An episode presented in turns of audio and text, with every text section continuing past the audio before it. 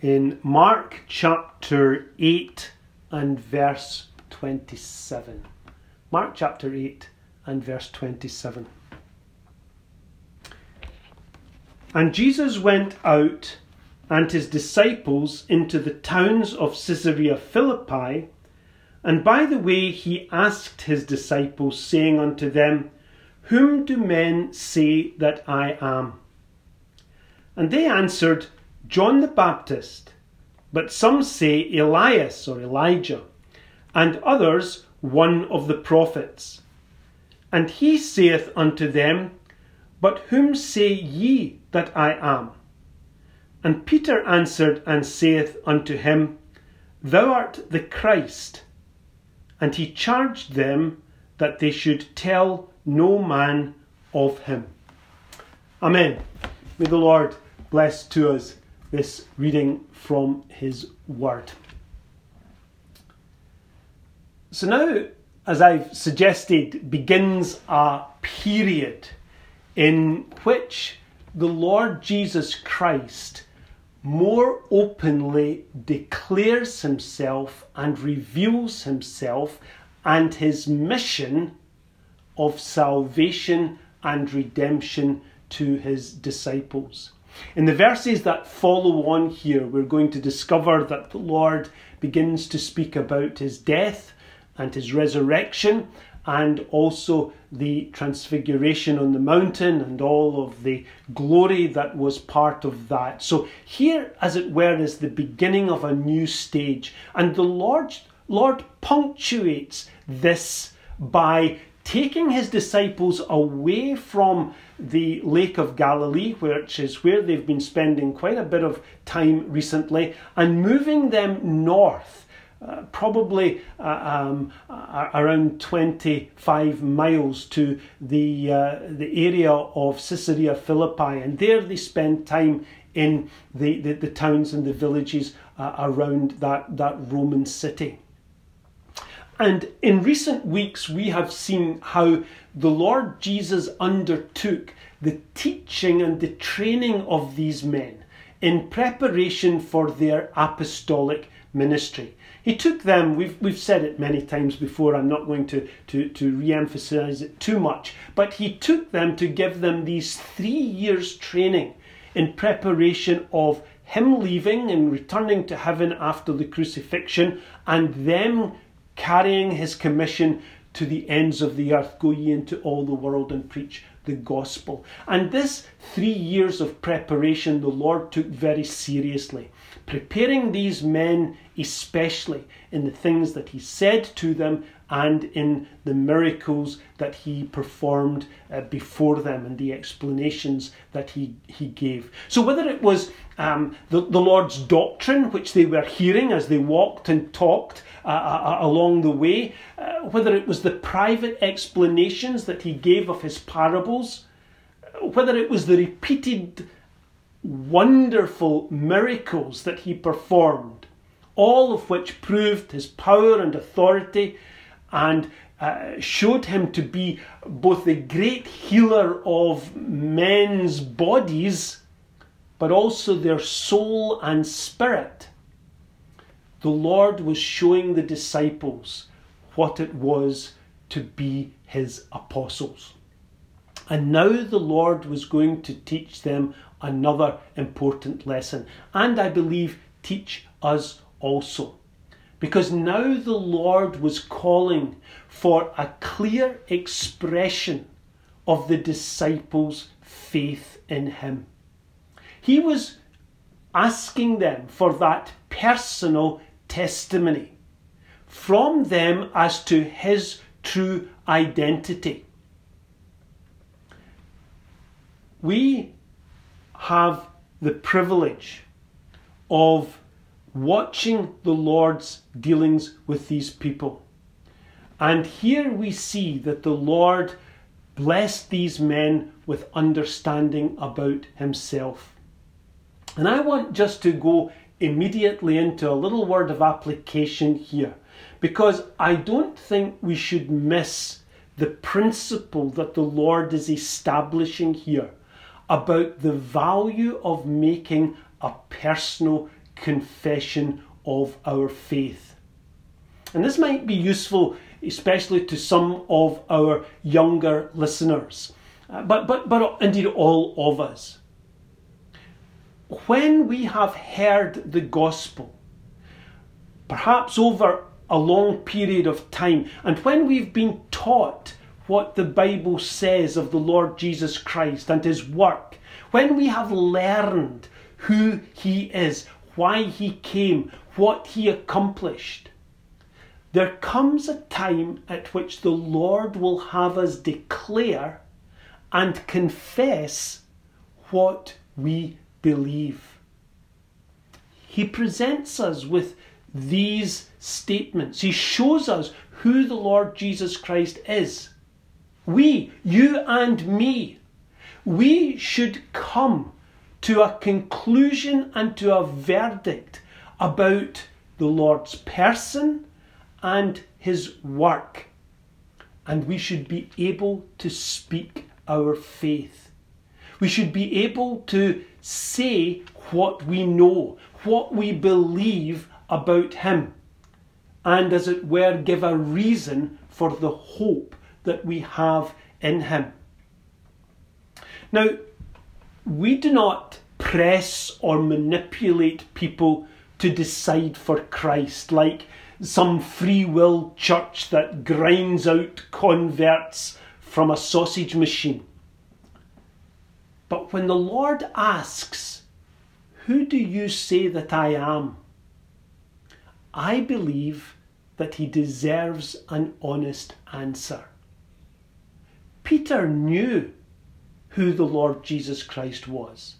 The disciples knew who the Lord Jesus Christ was because they had heard him, they had seen him, they had watched as he performed these amazing miracles. The very testimony that we have before us today was the testimony that they had as well.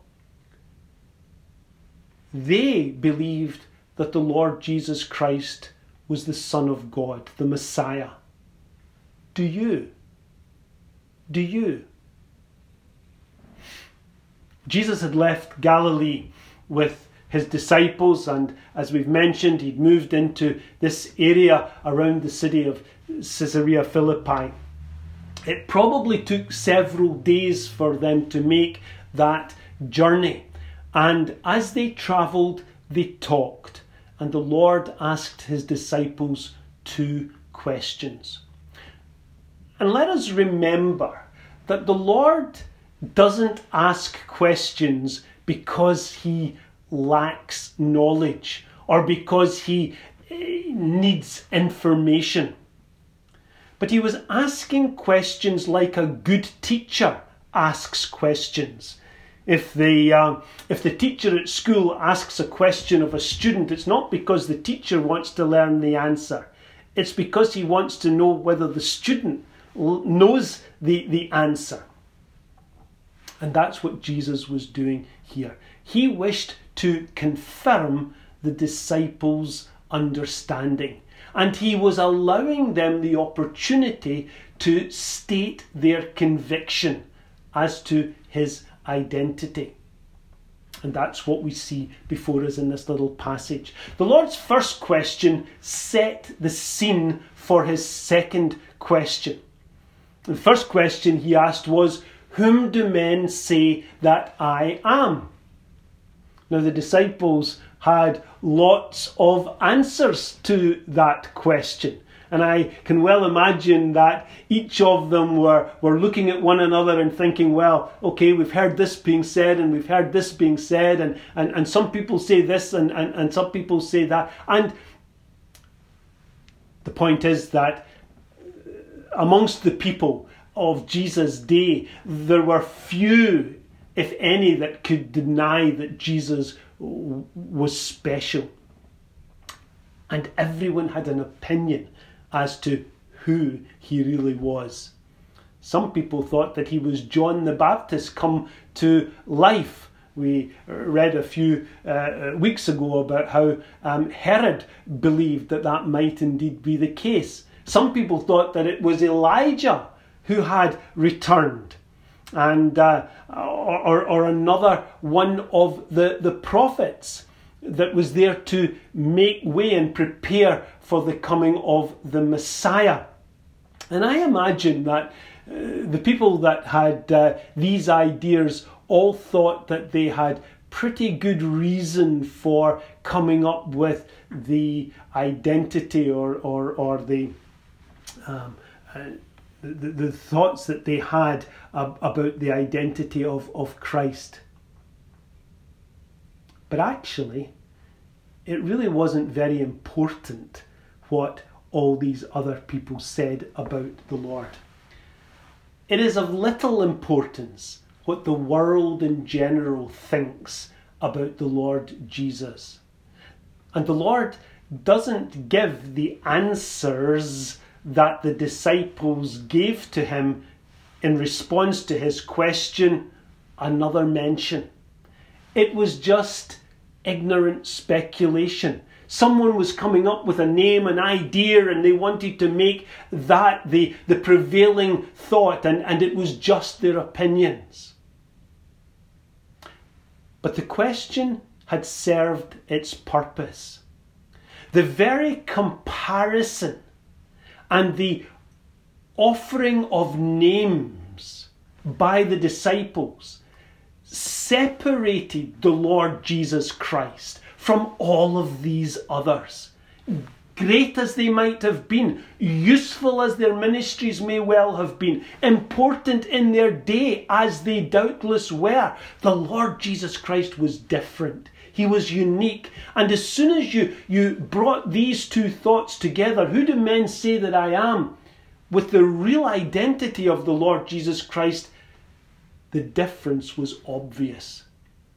So that the Lord, uh, in, in asking this question, was highlighting his own excellence and his superiority far and beyond the best of men, distinguishing himself from all others and opening the door to the real question of the moment, the question that mattered most. Whom say ye that I am? And the Lord Jesus was calling for a confession of faith from these disciples. Let me just make a, a couple of general comments about that word that I've used there um, confession. We sometimes talk about confession of sin, and that is something that we should do if we have sinned against someone and we ask for their forgiveness. We confess our sin to them and ask for forgiveness. But primarily, forgiveness is something that is sought from God, and confession of sin is something that is made to God. We don't confess to another person, we confess to the Lord. We confess our sin uh, to, to the Lord and we seek forgiveness from Him. And that is confession of sin. That's not the kind of confession that we're talking about here. This is confession of faith. This is a statement about what we believe. Sometimes churches have confessions of faith, and these are uh, um, documents or, or maybe pages with a number of items or articles on it that, that says this is what this church believes. And if you want to join that church, then you've got to say, well, I believe in the church's confession of faith. And of course, there's lots and lots of people can um, give a, a nod and give agreement to a church's confession of faith and sometimes they've never even read that confession of faith, far less be able to give a reason for their faith in the Lord Jesus Christ. But that apart, again, we're not talking about some mere formal document. We're talking about what is in a man's heart, what is in a woman's understanding, what is in the, the, the thought and appreciation of a boy or a girl, girl confronted with this question. Whom say ye that I am? Who do you say that the Lord Jesus Christ really is. The Lord will not have his people left in ignorance.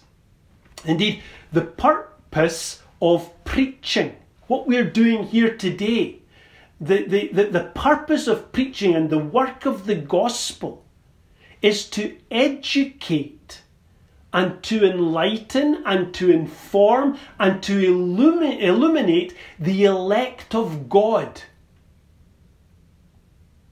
Not the world in general, the elect of God. First, in their conversion, and then in their growth and development of spiritual understanding. By the gospel, by the gospel that we preach, the ignorant of heart and of mind and the darkened of soul learn what the triune God has done for his people. They learn what God has promised to do, what he has covenanted to do for them, and how the Lord Jesus Christ has come into the world and on the cross accomplished everything that is necessary to secure every covenant blessing for them.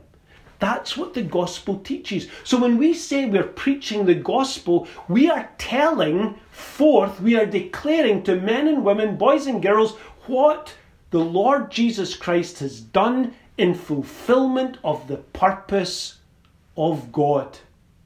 That's the gospel. The Spirit gives life. The Spirit quickens. The Spirit gives an ability to hear and to understand the gospel as it is preached. All men and women can't understand the gospel. All men and women can't discern the person of Christ, see who Jesus really is. That is why when the Lord said, Whom do men say that I am? everybody had an idea. But those to whom God sends the Spirit, God sends His Holy Spirit. Those whom the Spirit makes alive, those to whom the gospel in the hand of the Holy Spirit brings life and light and wisdom and knowledge and faith, these are they who see Christ as he really is. Though they once were dead in sin, though they once were ignorant of heart, they are made wise unto salvation. And that's what John tells us, the Apostle John in John chapter 17, verse 3. He says, This is life eternal, that they might know thee, the only true God, and Jesus Christ, whom thou hast sent. It is a knowledge of the true God and the way of salvation in Jesus Christ, who was sent by God to accomplish all covenant requirements. That's eternal life. That is what it is to have everlasting life, knowing the Lord Jesus Christ as Saviour. And it was important that the disciples knew who Jesus truly was,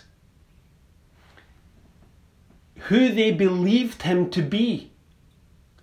They believed him to be the Messiah. They believed him to be the promised Christ because these were the men who were to preach him to others. And so they had to know the true identity of Jesus. And of course they did. But the Lord was also calling for confession. He was also calling for them to say it, to voice it, to personally attest it, and declare where they stood. Why was that confession important? It's not as if the Lord needed that confession he, knew who he was, of course, and he knew that the disciples knew who he was. but he was eliciting that confession from the disciples for their own good. It was designed to strengthen their confidence and their comfort and enhance their witness to the gospel. It's not that their confession saves them, but it does confirm them in the faith. Nor was their confession by their mouth what brought them into new life, but it showed what was true in their hearts. Their confession was an expression of their faith in the Lord Jesus Christ. It wasn't the other way around. Some people tell us that if we confess Christ, then he comes into our hearts. That's wrong. That's, that's so wrong. It's the cart before the horse. It's completely wrong way around. Confession is an expression of faith in our heart. The Lord doesn't come into our heart when we confess Him. Let's get these things biblically correct. When Peter, in answer to the Lord's question, and probably speaking for all the disciples, declared, Thou art the Christ, he was expressing what was in his heart. The faith that he had already been given, what he knew to be true. He was speaking about the spiritual knowledge and wisdom that he possessed. That knowledge had come to him because Peter was one of God's chosen people. He was one of the Lord's sheep. And God the Father had chosen him to everlasting life. He had chosen him. What did we say John said in John chapter 17, verse 3? That this is life eternal, to know God and Jesus whom he had sent, to know the one true God and Jesus whom he had sent. So this spoke about the knowledge of the Lord Jesus Christ because God had chosen Peter to everlasting life. And the Holy Spirit had brought that life to Peter. Now we're talking about the disciples. Let me just say, and I'm not going to dwell upon it, that Judas Iscariot, of course, is uh, distinct from this, and he proved that to be the case later. But Matthew also recounts this little narrative, this conversation between the Lord. And Matthew adds another sentence to this uh, uh, uh, dialogue that exists between uh, Peter and the Lord, and uh, the Lord and his disciples.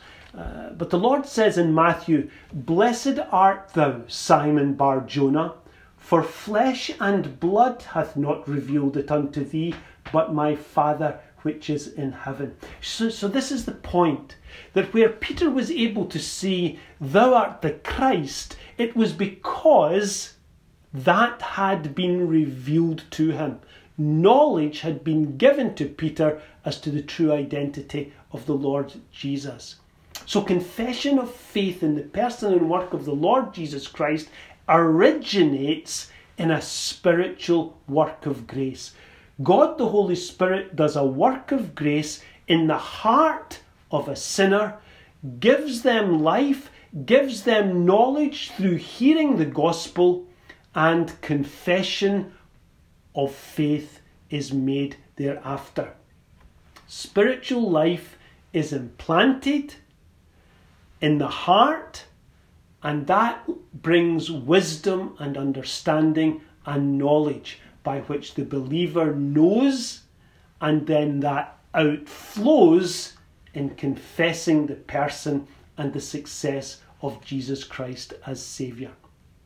Later, the Apostle Paul, writing to the Romans, would say in Romans chapter uh, 10 and verse 9 that if thou shalt confess with thy mouth the Lord Jesus and believe in thine heart that God hath raised him from the dead, thou shalt be saved. For with the heart man believeth unto righteousness, and with the mouth confession is made unto salvation. So true faith is a heart experience, or what Paul calls believe in thine heart. Now I know that anyone can say, I believe in Jesus or Jesus is the Christ in the same way as, as Peter said that there. And perhaps, as we've said, Judas was present here. He likely was. And perhaps he did say this with the rest of the disciples. But let us not get precious about examining others. When the Lord's question is direct, intimate, and personal, whom do you say that I am? God's grace first enters the heart. It is a heart work. And we first believe with the heart, not with the head. This is more than just information. This is more than just hearing with our intellect and assimilating the facts. This is a heart knowledge, it's a spiritual work. There, God's grace produces faith that did not exist before. It's a new creation in the inner man. And that grace energizes all our powers, all the powers of the soul. It energizes our understanding. It energizes our will, our affections, and our desires. These are altered and changed, and that's what we call conversion. We see Christ differently. We, we once knew, maybe we only knew Christ as a swear word. Maybe we knew him as, as someone that had been taught at, at school or, or in Sunday school, or maybe we, we learned something about Christ from somebody who, who witnessed or testified or we saw a film or read a book, but now it's different. Now we see Christ differently. Paul says, We believe in our heart that God hath raised him from the dead. Now, be, leaving that in our heart is, is including all that the Lord Jesus Christ did. Because if we believe that God raised him from the dead, then we must believe that Christ died in order to be raised from the dead. And for Christ to have died, he must have lived. And for him to have lived, he must, from, he must have come as the Son of God in the flesh. And so, believing by faith that God raised him from the dead is believing in the whole person and work of the Lord Jesus Christ, the whole work of salvation. We see in Christ the glory. We see, what's that word I've been using? The suitableness of Christ to deal with our needs. We see his ability as the Son of God, as the only one able to do that which is necessary. And we see his willingness we see the willingness of Christ our Saviour to secure our deliverance from sin and our acceptance with God.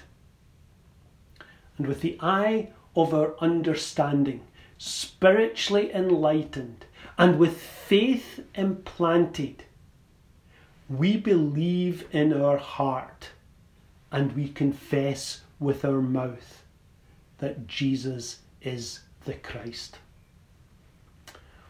Let me conclude our thoughts today by drawing your attention to the final verse of this little passage. Verse 30, it says there, And he charged them that they should tell no man of him.